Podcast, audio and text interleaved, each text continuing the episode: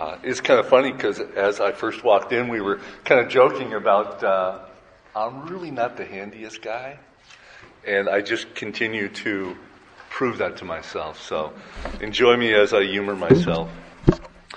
As we get started, let me remind you of the disciplines. Uh, and I know when I was here in January, one thing I wanted to remind all of us of is these disciplines in this ministry have never changed. Uh, I can't foresee them ever changing. The, the, the disciplines that we teach from every week in Wellspring is, is one is that you would be ladies that are caring well for your heart. That you are allowing God's word into your heart, into your mind, you are allowing God's Word to inform you of how to live. And, and that fits into the second discipline because primarily for all of you, and all of us do have a home here, but how does that impact your, your life at home? How does that infect, affect your relationships with, with spouses, with roommates, with children? Our time in the Word must impact how we're living. Our time in the Word must impact our trust in God, in the Lord, for all situations, all trials, all circumstances.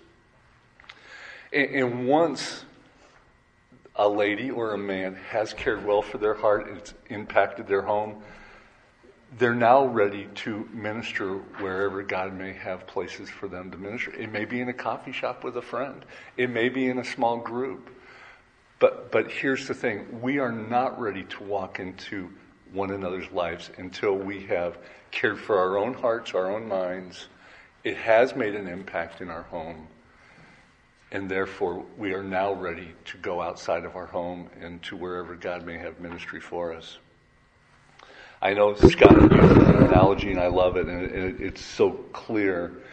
Uh, it's the leapfrog effect of leaping over your heart even leaping over your home to go do what you think God may have for you. God's word is clear. The first place we start is in our own mind. it, it is we seek Him first. And and so often it's so easy in the tyranny of the urgent to just leapfrog right over that. Uh, guys, it, that's why it is called a discipline because apart from it becoming a discipline in your life, it is easy for us just to leapfrog. But let me, before we get started, I'm just curious how many were here when I taught in January? Okay. I did teach kind of what would be the part one of this message back in January. Uh, the scary thing is, I'm going to give you a quick review that how I can spoke for an hour and 15 minutes, and now I can do it in just a few. Uh, that's scary, but let me just give you a quick review. And, and I taught from Galatians 5, 22 and 23, the, the fruit, the manifestation of the Holy Spirit in the believer's life. And I'm going to just briefly just remind us all, because it's going to become kind of important as we get to the middle part of what I want to talk to you about today. In, in the fruit of the Spirit, I, I will read it. Galatians 5, 22 and 23. But the fruit of the Spirit is love, joy, peace, patience, kindness, goodness, faithfulness, gentleness, self-control. First, this love. It is a biblical love. It's an action. it's the same love in Scripture when you see the name of God, either pronoun or His name, and love is in there. The context. This is the type of love it is. It's a God that gives of himself, a God that would send his, his son to die. It, this is the same love we are called to. We are called to die to self. In joy, 70 times in Scripture, in the New Testament, you'll find the word joy. And almost every time, the context is based on the reality of our spiritual connection to our Savior, Jesus Christ. So often we look for joy in our circumstances, but that is not biblical joy. We're talking about the joy that comes from our relationship with Christ. Peace, and again, I'm, I'm going fast.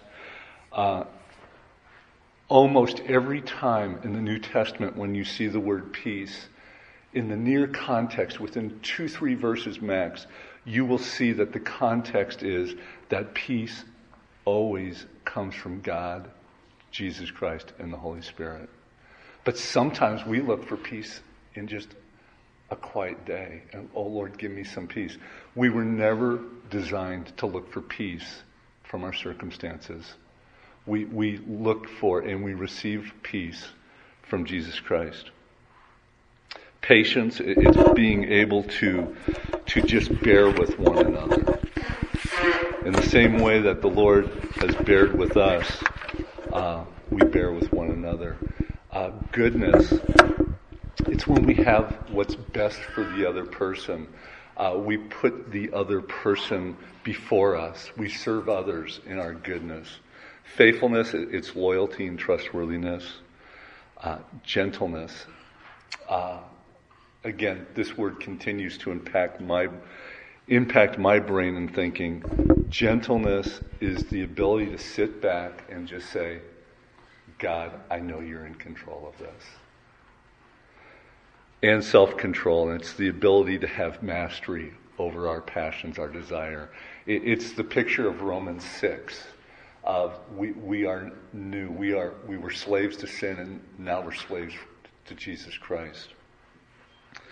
So, with a brief overview of the manifestations of the Holy Spirit working in our life, I want to dive into the practical application of shepherding your heart.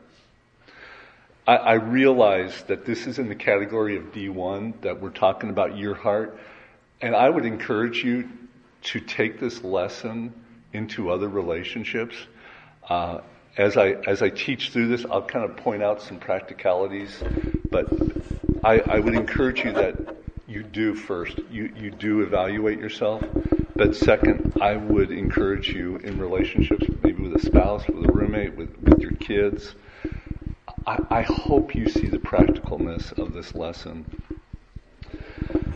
It, it's interesting, you know, uh, the title of this is talking about shepherding your heart or shepherding my heart. It's kind of a buzzword that you'll frequently hear at Grace Bible Church. And I, I, can remember back when I was a new believer, and uh, don't judge me by this, but I remember hearing terms like, you need to have a quiet time. And, and too embarrassed to say, what do you mean by quiet time? Does that mean just be quiet? Or how about this one? Family devotions, and then they don't have tell you what it's like or what it what a family devotion is. Uh, I I can remember being a new believer, and you hear these words, and the first thing is kind of like, well, I don't want anybody, everybody to know I don't know anything, so you don't ask. So let me be really clear to what shepherding your heart is. It's the time that you spend in God's Word that you would know God, that, that you would be close to the Lord. And then it's the time when your Bible is closed that you have the ability, because of your time with the Lord, that you can think rightly. As life is coming at you at full speed, you have the ability to put on right thought, the ability to put on thoughts that honor God, the, the thoughts that make much of your relationship with the Lord. So when we talk about shepherding our hearts, we're talking about the time that we are, in God's Word in the time when the Bible is closed. Scripture has an expectation of all of us, and the expectation is that we are going to take good care of our hearts, our minds, the, the way we think. There, there is an expectation from Scripture that we will put on right thinking. I think of, just off the top of my head as I'm saying this, Philippians 4 8. Think about what is excellent, what is noble, what is praiseworthy. In the midst of the trials and, and the circumstances and situations in life, we have to be prepared to think properly. So, with, with that in mind, uh, the, as the wellspring discipline implies, until you've cared well for your life, you, you, can't even really begin to take care of the people around you. You can't take care of the people that you live with under your own roof. You, uh, truly can't go out into ministry and, and be ministering to others. And again, I, I have prayed that what comes out of my mouth today would be an encouragement and a blessing to you. And if you, if I'm saying something, you have a question, I'm okay with taking questions on the fly. So please don't hesitate to raise your hand or yell, "Hey, you," or something to get my attention. But uh, so feel free. I, I, do want you to know that you can ask questions, and, and it won't get me off track at all too much. The train always comes back around the same track. That was my attempt at humor. You can laugh if you think it's funny, and if you don't think it's funny, that's okay too. Uh, so here's what you should have. You should, in your handouts, you should have, it, it may be back to back, but you should have a sheet with a gray scale and a blue scale side. You will have a very pretty, pretty piece of paper with a lot of colors. Uh, it's really pretty, but it is kind of ugly when you read what the context is. And you'll, you'll have another uh, one that says at the top, talk to yourself. And if you don't have those, to the back table and you will find it. But uh, that is what we're going to be looking at. And uh, let me tell you where this message came from. Uh, actually, it, at the broadest sense, it came from having a cup of coffee with Scott Maxwell at a Paradise Bakery, and we were just talking about the sin that so in, easily entangles us. And this message comes from me evaluating my own heart and, and the things that can cause wrong thinking. It comes from years of being a biblical counselor, of just sitting with people and, and just hearing the, the struggle with being in God's Word and applying God's Word to their own heart. And, and there's a large investment also of coffee at Starbucks, of just hanging out with Christians and just hearing people in life. What I am talking about today is not uncommon to any of us. I, I, hate to say this, I never get to graduate from the lesson I'm about ready to teach you. So, and, here, and here's what it is. Here's what I've seen. I've seen a pattern where a great desire, a really moral desire, changes from a desire and it becomes the thinking of, I deserve this and in the midst of, I deserve this and I'm not getting it, I can demand it. Uh, it, it, could be, if you're single, it, it, could be that you desire a husband. After you ha- have a husband, then you're kind of wishing you had a more godly husband. Those are wonderful things. It could be you want a designer home. It could be you want a clean home. It, it could be that you want the people you live with to want a clean home too. That was humor. Okay. Okay. You're catching on. You're, you're quick. Okay. That's good. Uh, if you're if you're in the workforce, you might want a promotion. Uh, I, I know I talk to so many. It's a desire for godly parents. It, it's a desire that you, for those of us that do not or did not have parents that were saved, it, it's a great desire. I just want my, my parents to love Jesus. And, and what can happen in my heart when I don't get what is a great desire? Um, it, it, could be a certain weight, a certain look. It could be friends. It, it may be friends that understand you. And I want to go to this one little handout now because those are, are all kind of tangible things that we could look at. And when I came across this sheet, I didn't come up with this. I'm not smart enough. I'm a researcher. I, I don't have a creative thought in here. But I, I saw this and I thought, wow, th- this really fits to the things we desire. We may desire to be appreciated, to be great, to be loved, accepted, or served. I, I just want to be happy. Uh, want to be in charge, approved of. I never want to hurt again.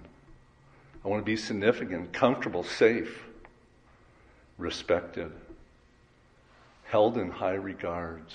I desire to have control. I, I desire to be viewed as competent. There, there are so many things that could be a good desire. And by the time we do not apply God's word to our mind and to our heart, we, we can make a mess out of even the most mundane of things. They are, they are good things to desire, but what I have found in, in the midst of us not getting things we desire, we can be prone to be disappointed. And I have seen disappointment with what God has for a person end up into the full pursuit of sin. And that is what I'm talking about when I'm talking about shepherding your heart is preparing your mind for battle for things that when God's plan A is not your plan A. I, I believe this message exposes the reality of Jeremiah 17:9 of how deceitful our heart can be. And, and I, I would really want you to know this message I have to continually preach to myself. Uh, we, we never graduate from it.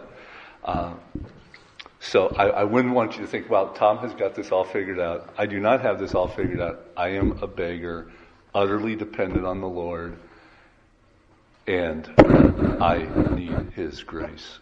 Um, you know, Paul in the Second Corinthians chapter 13, verse 5, calls believers, he's speaking to believers, and he's saying, examine yourself. Examine yourself to be sure that you're in the faith. We, we are called to give continual examination to our mind, to our thought processes, to our life, how we're living. So I encourage you, if this message moves you, you use this to be uh, just evaluating, examining your own life. So I'm going to go to your handouts now, uh, but let me start with a question. And, and, on the top of your first page of the handout, it should say, Shepherding my heart when my Bible is open. And here's the question Why do you read the Bible? When, when you read the Bible, why do you do it? Go ahead and just take a moment and jot down anything that comes to mind of why you read God's Word.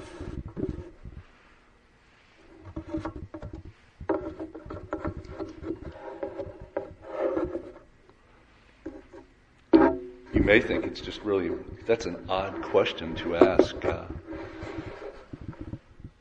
why would you be asking me why I read Scripture?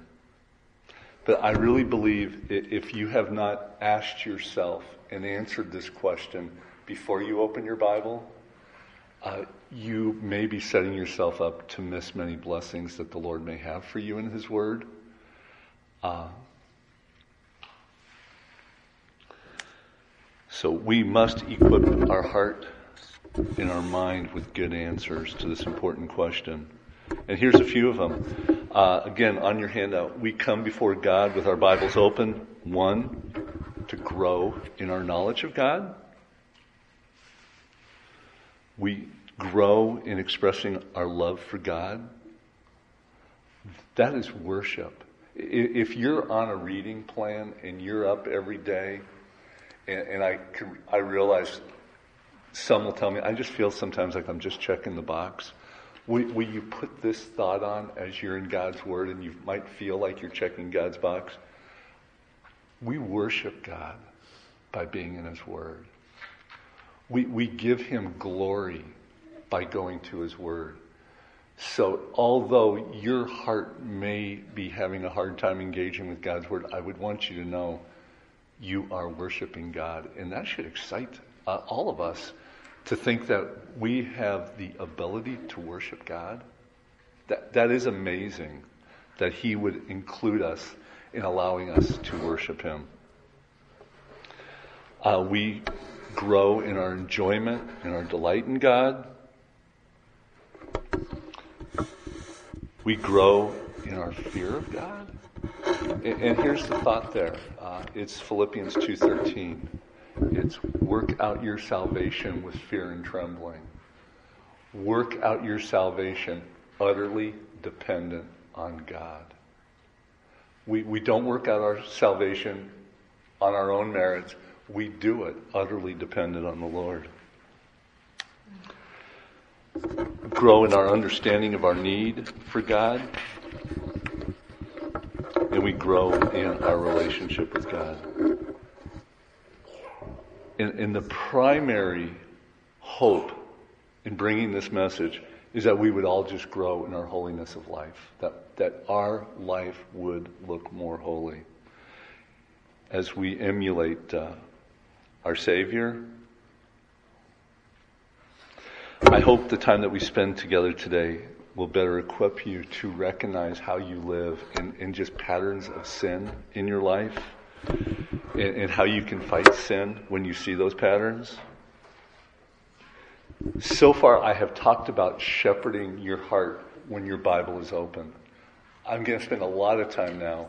What should your time of shepherding your heart with your Bible open, how should it impact how you shepherd your heart and how you think? So, the second point on your outline is uh, shepherding my heart throughout the day. That is, your Bible is closed, you're now going about your business. It is listening to myself, my thoughts, my reasonings, and, and we're going to get there. And it's the grayscale diagram. That's where we're going to go first. But I want to read a quote that I gave you that says, "Talk to yourself." Uh, this is from Paul Tripp. He's got some great reflection questions at the bottom, but uh, let me read this. No one is more influential in your life than you are because no one talks to you as much as you talk to yourselves. People laugh at that statement, but I'm really quite serious. You're in an unending, incredibly important conversation with your soul every minute of every day. You interpret, you organize, you analyze what's going on inside and outside of you. You talk to yourself about the past, talk to yourself about the future, you talk to yourself about what you are experiencing in the present. Obviously, this is an internal conversation. If you had this conversation out loud, you'd probably be put into a ward. But that's why it's so dangerous. You often don't even realize that you're saying things to yourself. Let me repeat that. You often don't even realize that you are saying things to yourself, but you are. You're saying things to you that will shape your desires, your actions, your theology. What are you saying to you about God, about your circumstances? Do your words stimulate faith, hope, and courage? Or does your talk stimulate doubt, discouragement, and fear? Do you remind yourself that God is near? Or do you reason within yourself that given your circumstances, he must be distant? Here's the question. How wholesome, faith driven, Christ centered is your conversation that you have with yourself every day? Do you remind yourself of your need? Do you point yourself once again to the beauty and the practicality of God's grace? Do you tell yourself to run toward Him in those moments when you feel like running from Him? No one is more influential in your life than you are because no one talks to you as much as you talk to yourself. What will you say to yourself today? I, I pray that you would consider this uh, regularly. Uh, so much of our sanctification, unfortunately, is something that we have to continually go back to, continually be working on. I wish it was one time and, and we're done. But that, that's, we wouldn't really be dependent on the Lord, though. Are you okay having to be dependent on the Lord? Are you okay with having to be dependent on His grace? Because sometimes I think it's easy for us to live like, uh, I deserve better than this. So here we go. It's uh, back to your handout. It's the I desire, I deserve, I demand. Let's start here thinking biblically about desires. There, like I pointed out, there are wonderful things to, to desire, but here's what thinking biblically about those desires, what they would look like. It would be 1 Peter 1.22. In the midst of your desire, what does it look like to love others? In the midst of your desire, Is there a longing just to be near the Lord? And that, that's 2 Corinthians 5 2. 2 Corinthians 5 9, we make it our goal, we make it our aim to please Him. In the midst of whatever your desire may be for today, is your aim to be pleasing to the Lord? Ephesians 1 4, to be holy and blameless in His sight. I, I am just absolutely awed by those words when I think about in His sight if I was to go out here and stand on the access road and look south towards Ray Road, uh, in my sight is an indicator of how near something is, especially at my age with these eyes. It gets a lot closer, and I say that as a joke, but the reality of it is, is God desires us to be in His sight. God desires you and I to be near Him.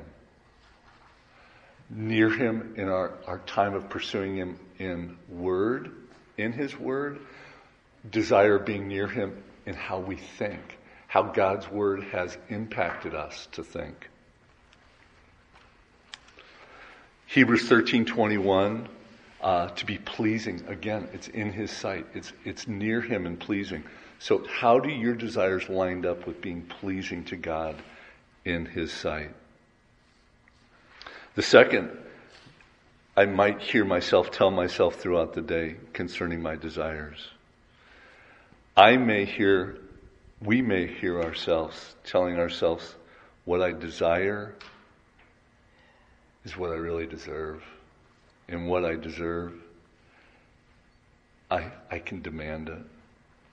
And the sad thing about this for all of us, that can be so subtle how that happens, where we take a, good desire, turn it into thinking that we deserve it, and then demanding it.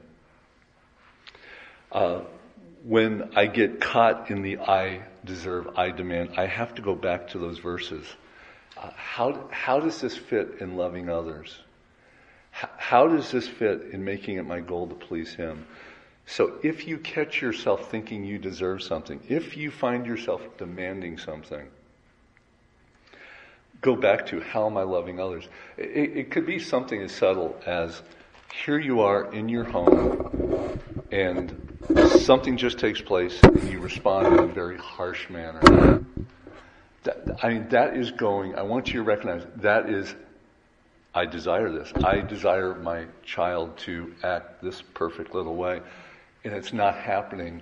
And, then the harshness that comes out of our heart, uh, the anger that comes out of our heart is ramping it from, I have this desire, I deserve this, to, I am now demanding it. And, it can be so subtle. And as we work through these circles, you will see the subtlety of how we have to have our minds and our hearts informed with God's word that we can fight what uh, this battle we fight with sin within. So let me spend a little time explaining. First, we're going to start with the wrong way. That's the gray scaled one. And what you'll see there in, in bold on the on the I guess you'd call that three o'clock, six o'clock, nine o'clock. But what you'll see is disappointment, discouragement, and despair. Another word for despair, I think would probably be more common, would be depression. Uh, but, but here's what happens. We have a, a desire. We think we deserve. We now made a demand that we're going to get it. And Romans 12, 16, we become wiser in our own estimation. We, we believe our plan A is much better than God's plan A. Uh, we can, moving in that circle, uh, we become boastful. If you read 2 Timothy 3 2, it, it talks about being a lover of self. It talks about being boastful, proud, ungrateful, unholy. And in the midst of not getting what we think we deserve or what we're demanding, we become grumblers. Uh, Philippians 2.14. And I, I, know some of you have heard me say this before. Uh, before Christ and still work on it. I'm a grumbler. I, I, I, I can look at anything and be negative, pessimistic. I, I could grumble and complain about the weather. I could grumble and complain about traffic. I could grumble and complain about a line. I can grumble. I'm a grumbler. I can complain. And what, what you see here is the first red flag. Uh, consider these things red flags. If, you, if I am sensing disappointment, I, I need to be proactively shepherding my heart. Because what happens after disappointment is there can become bitterness, uh, disputing with others, a lover of self, selfish ambition. And I am going from being disappointed to being discouraged. And, and I'm going to be truly honest with you. There's times where I could blow right past disappointment without even realizing I'm disappointed. I am well on my way to discouragement before I catch hold that I am holding out for something that God does not want from me right now. And I'm thinking I deserve it. And, and here's the thing on, on this corner right here, where it says lover of pleasure, I, I want to, to talk about that a little bit. Because we are well on our way to being disappointed. And here's what being a lover of pleasure, I think, can look like. Uh, and it, it, could be much broader than this, but it could be uh, when I am disappointed, when I am discouraged, I go shopping, uh, eating. It could be just wasting just huge amounts of times TV or internet or excessive behaviors. It, it's it's the folks that are obsessed to just work a lot. It could be those that exercise a lot. It could be drugs, it could be alcohol, it, is, it can be any excessive behavior. That is what it is to be a lover of self. That I am now substituting what I should do for what is now comfortable to me. Think about this way. If you went home and the stove is hot and you put your hand on the stove, you are going to move your hand really, really quickly. In the same way, when life's circumstances are not being thought of rightly, we want to remove them from us just as quick as our hand on the stove. We want to make ourselves comfortable again. And I can do that too. And I know you all can too. It, it is still the indwelling sin that is in us. We live in this mixed condition where we're not quite glorified. We're waiting for, for that day to come, and we are here fighting sin and trying to pursue the Lord. It is truly a battle. Any questions? Continue on? Okay. Uh, and again, I, I would say this to all of us, and I'm saying this to myself disappointments can happen fast and they can happen very subtly. They, they can happen when you have an expectation and then all of a sudden the expectation is not met. Uh, I can be grumbling and complaining and not even be aware of disappointment.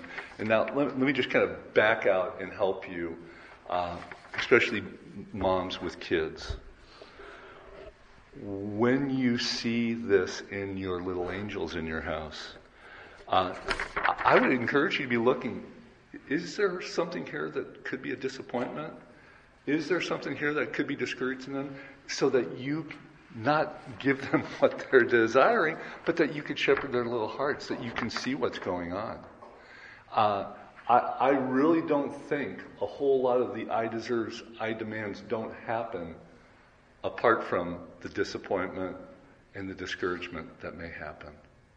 So it, it's, I would say, as you think about this, as you are observers of your, your family, think about how can I be shepherding my children? Or for those in my age category, it would be grandkids. But it's, I, I see that even in little ones. They, they're not trained to do this. It's disappointment and then there's disputing, there's discouragement, and then you just see the they're kind of checked out a bit.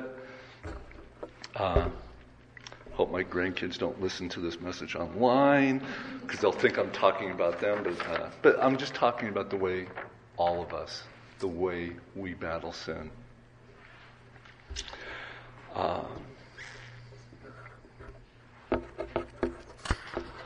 I, I, let me, I want to read another quote about listening to yourself. Uh, Dr. Martyn Lloyd-Jones wrote a book called uh, Spiritual Depression, Its Cause and Its Cure. And he, it's a 21 or 22 chapter book, and they're manuscripts of messages that he taught in a row about spiritual depression. And uh, being he's a little bit older than all of us, he's now passed away, but he had a little elderly woman that shorthand every one of his messages and uh, then longhand it and gave it to him, and that's what became the book. It was it was 21 or 22 uh, sermons that he preached, and, and here is a statement he made. The problem we have is that we listen to ourselves when we should be speaking to ourselves. And, and I'll kind of, for you have a, a flavor of what I mean. Listening to yourself would be, oh, that is so hard. That is really difficult. Why did this happen today? And talking to myself would be saying, God, this is obviously what you have for me today. Uh, I'm not minimizing that this is hard, but God, I know I can trust you in this. Uh, i want to go back to the fruit of the Spirit just for a quick second to, to give you a thought. In the fruit of the Spirit, we are called to be gentle. And if you listened when I taught back in January, I, have expanded that quite a bit. Gentle is really a weird word in our language when you consider it's a fruit of the Spirit, because we use gentle, you would think, oh, he talks so softly, or he just touches so lightly. That, that is not it at all.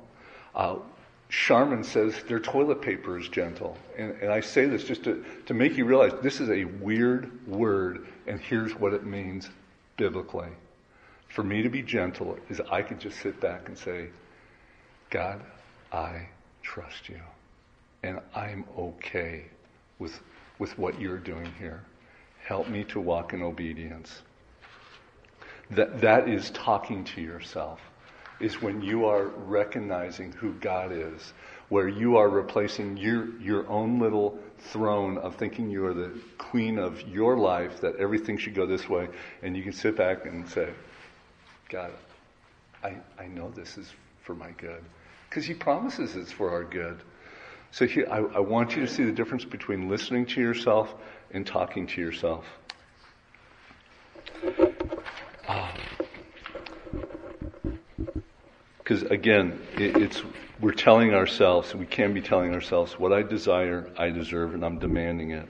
This diagram here is a failure of what it looks like when we have failed to shepherd our hearts. So let me continue on the circle here. Um, if this goes unbroken and the disappointment continues, I, I realize for some, you, you may not get to a point of despair. You may not be the type that gets depressed, but you can still swirl in your disappointment, your discouragement, your lover of pleasure, but what, what can happen here is you become envious and jealous. Everybody else's life looks so easy. We become ungrateful.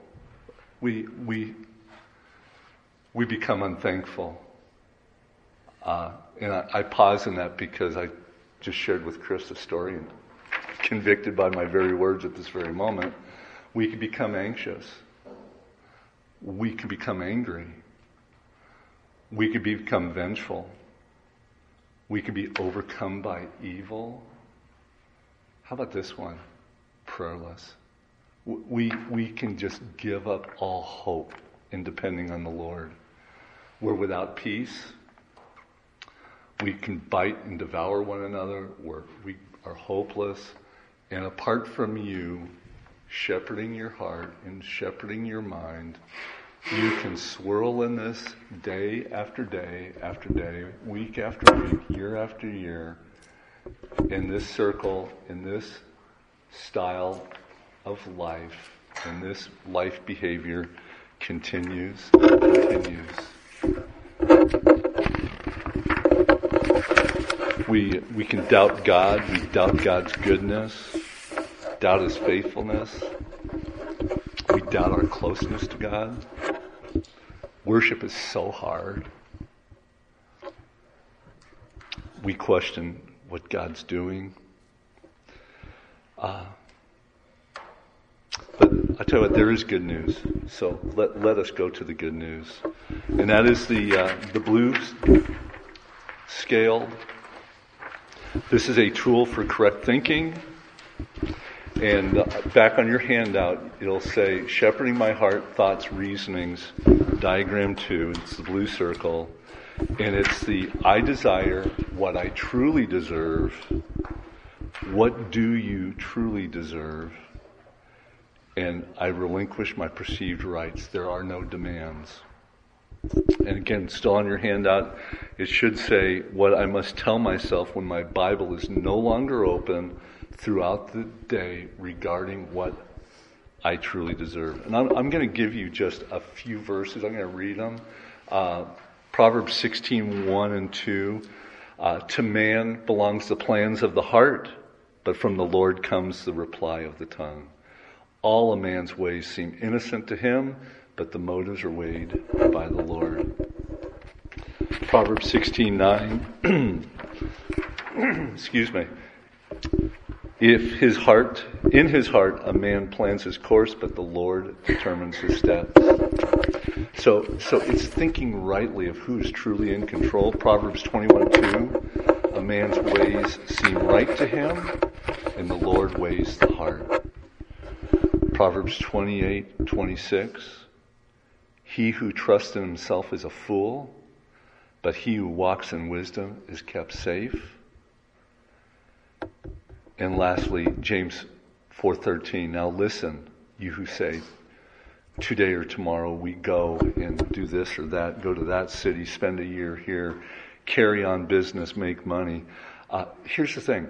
This is not condemning somebody for making plans for tomorrow, but rather it's when we plan and we don't include the Lord in our plans. So in, in the midst of life coming at us, how do we speak to ourselves? And, and, on your handout, it should say, too, what I must tell myself throughout the day concerning what I truly deserve.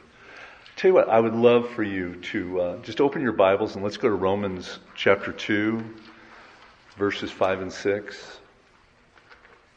And we're going we're to look at a few verses. And, and Scripture is clear, it tells us what we deserve apart from the saving work of Jesus Christ in your life, in my life, Scripture is clear what we deserve. Romans 2, 5, and 6. Uh, but because of your stubbornness, because of we are so stubborn, in your unrepentant heart, you are storing up wrath against, against yourself for the day of God's wrath. When his righteous judgment will be revealed, God will give each person according to what he has done. Scripture is clear we deserve, apart from the work of Jesus Christ, we deserve wrath. Flip a couple pages to Romans 5, 6 through 12.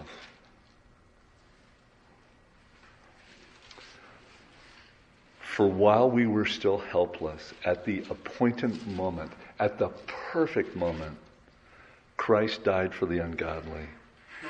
For rarely will someone die for a just person, Though for a good person, perhaps someone might even dare to die. But God proves his own love for us that while we were still sinners, Christ died for us. Much more than since we have now been declared righteous by his blood, we will be saved through him from wrath. Verse 10 For if while we were enemies, we were reconciled to God through the death of his Son, then how much more, having been reconciled, will we be saved by his life? And not only that, but we also rejoice in God through our Lord Jesus Christ. We have now received this reconciliation through him. Therefore, just as sin entered the world through one man, and death through sin, in this way, death spread to all men because all sinned. Here's what Scripture says apart from Jesus Christ, you and I deserve death. If you're wondering what you think you really deserve, so far we reserve we deserve God's wrath, and we reserve having a hard word with deserve, hard time with deserve, deserve. Uh, we we deserve death. We des- deserve to be completely separated from him. Romans 6:23 the wages of sin is death, but the gift of God is eternal life in Christ Jesus our Lord. God tells us over and over and over again in his word we deserve death. Here's the thing. The worst day here on earth is better than we deserve. No matter what your circumstance, what your trial is, your worst day is better than what God's word says we deserve. Uh, Roman numeral 3 on your handout. What I must tell myself throughout the day concerning my perceived rights. And it's the picture, if you went to, sec, go to 2 Corinthians chapter 12. I, I know that you're all very, very familiar with this passage. Uh, 2 Corinthians 12, it's the passage where Paul is, is talking about uh, what happened on the Damascus Road. He's talking about his, his, vision being with the Lord. We know he sees Jesus. And, and he gets to verse 7 and he says, especially because of these ex- extraordinary revelations, therefore, so that I would not exalt myself, a thorn in my flesh was given to me, a messenger of Satan to torment me. I did not exalt myself con- concerning this. I, I pled with the Lord three times to take this away from me. I am sure for all of us, there, there has been things in our life where we have pled with the Lord probably more than three times. Lord, please change this circumstance. Lord, please take this from me. And, and, and, here is the relinquishing of perceived rights. But he said to me, My grace is sufficient for you, for power is perfected in weakness. Therefore, I will most gladly boast all the more about my weakness, so that Christ's power may reside in me, so that I take pleasure in weakness, insults, catastrophes, persecutions, and in pressures because of Christ. For when I am weak, then I am strong. So, so here's the thing. Paul, it's a picture of Paul relinquishing all rights. And if anybody had a right, wow, he wrote most of the New Testament and, and he can set aside what his desire was. Lord, take this from me, and saying, God, what you have for me is perfect. So let, us spend a little time on, on the circle here. So it starts with the same desire, but recognizing what you truly deserve. God, I deserve wrath. I deserve death. And then it's the ability to say, God, this is what my desire is. And Lord, I trust you. I could, my, your grace is sufficient for me. And then you have the attitude of, if the Lord wills. Remember on the first circle, it was, you're wise in your own estimation to, Lord, this is what your will is for me. The, the second is, love does not seek his own. Not wise in your own estimation.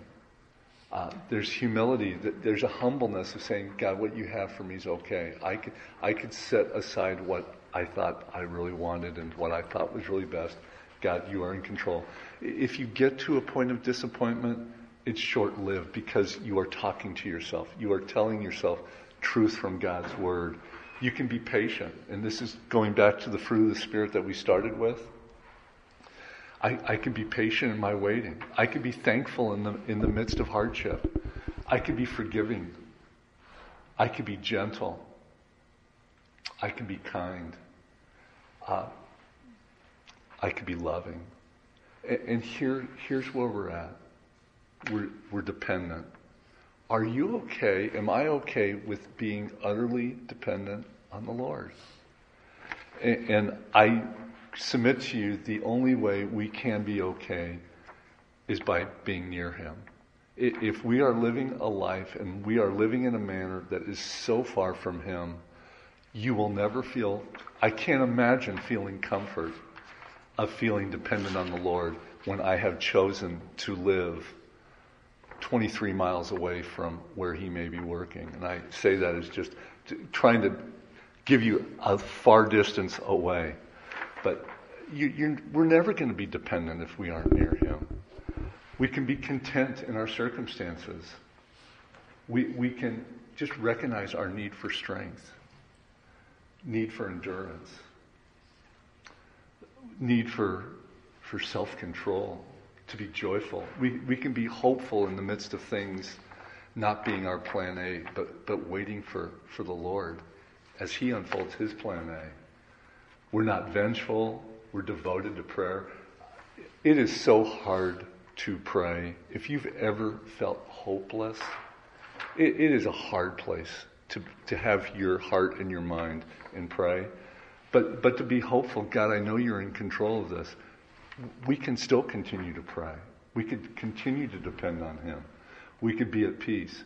Because the peace doesn't come from our circumstances. Our peace comes from the nearness of our relationship with Jesus Christ. We overcome evil with good. And sometimes trials last a little bit longer and you continue to speak truth to yourself. And again, I'm going to point out the gentleness from from the fruit of the Spirit. Uh, it, it's the same. Just getting a brief segue. It, Matthew, Sermon on the Mount, Matthew 5 5. Says, Blessed is the meek. Some versions say, Blessed is the gentle. They will in, inherit the earth. Uh, I need to be content with what God's doing. So here we go. If we are walking, recognizing, and setting aside our perceived rights, we're talking to ourselves, we're reminding ourselves of what we truly deserve. Any disappointment is short lived. Uh, and, and I can understand what God says, what I truly deserve. I, I wake up in the morning, I look in the mirror, and I can say, this really is a pretty